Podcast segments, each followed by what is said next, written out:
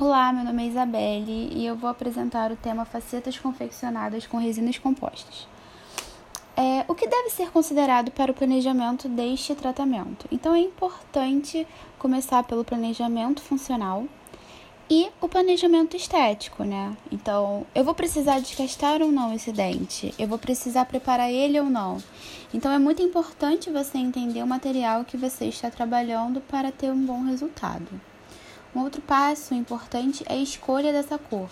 Existe uma técnica, que é o do fundo cinza, 18%, que você coloca e você consegue ter uma noção é, de qual seria o melhor cor para escolher.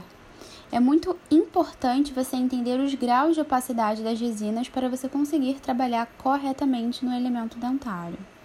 Falando um pouco sobre adesão, é importante ter um campo isolado, é, no qual você vai fazer a aplicação do ácido fosfórico em cima do esmalte, não vai ultrapassar os 30 segundos e vai lavar abundantemente e em seguida fazer a aplicação do adesivo em toda a superfície do elemento dentário e em seguida fotoativar. Depois desse passo, vai ser colocada a resina, que aí a gente já entra falando um pouco das técnicas restauradoras, né?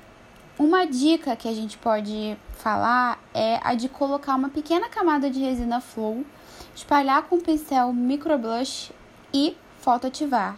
Isso vai auxiliar uma melhor adaptação na resina mais viscosa, a de reconstrução, fazendo com que a resina não fique escoando de um lado para o outro, facilitando na incrementação do próximo elemento. Então, falando um pouco sobre a dentina e sobre as opções que a gente tem para fazer sobre esse passo, a gente tem uma opção que é de começar usando uma resina de maior opacidade, com uma visão bidimensional, olhando pela vestibular até onde eu vou acrescentar, e principalmente no corte sagital, que é onde eu vou diferenciar a questão dos volumes. Então é muito importante saber atrapalhar nas diferenças das translucidez das massas de dentina e de esmalte. Uma outra opção é a gente começar fazendo a conformação proximal com as resinas de esmalte. Então você coloca uma tira de poliéster, bota a primeira camada de esmalte e traciona com movimentos firmes, procurando assim acomodar a, a resina e fotoativa. Então assim você vai conseguir obter uma boa formação da parede proximal.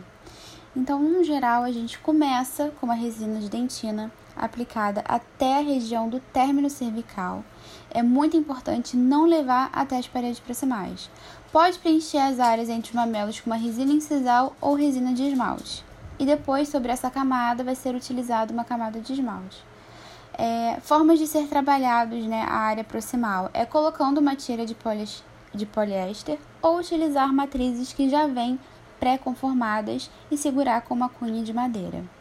Agora falando da parte dos esmaltes, então a gente vai usar resinas mais translúcidas. Agora com as massas de esmalte, material mais translúcido, com volume grande, eu vou levando desde a área que eu queria para a parte mais incisal. Eu posso trabalhar com pincel, com resinas modeladoras, natural glaze. Aí, no procedimento de fotoativação, no mínimo 20 segundos com o aparelho colocado o mais próximo possível da resina. E ao final disso tudo, você vai com o gel de glicerina em que o dente foi restaurado e fotoativo novamente. Agora, falando um pouco sobre acabamento e polimento, a gente inicia com o contorno da, da anatomia primária. Com a lâmina 12, a gente vai retirando os excessos existentes, começando na cervical.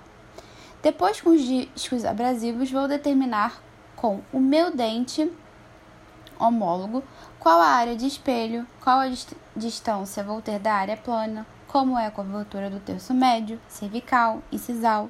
Preciso trabalhar também nas áreas de sombra. Partindo para anatomia secundária. Com uma ponta diamantada, vou desgastar suavemente a borda incisal e a região de sulcos e na anatomia terciária. Importante examinar os dentes vizinhos. Faço marcações com a ponta diamantada, depois posso usar as pontas de borracha com baixa rotação e trabalhar com gel lubrificante ou óleo mineral. E por fim, uma pasta de polimento e com um disco de feltro.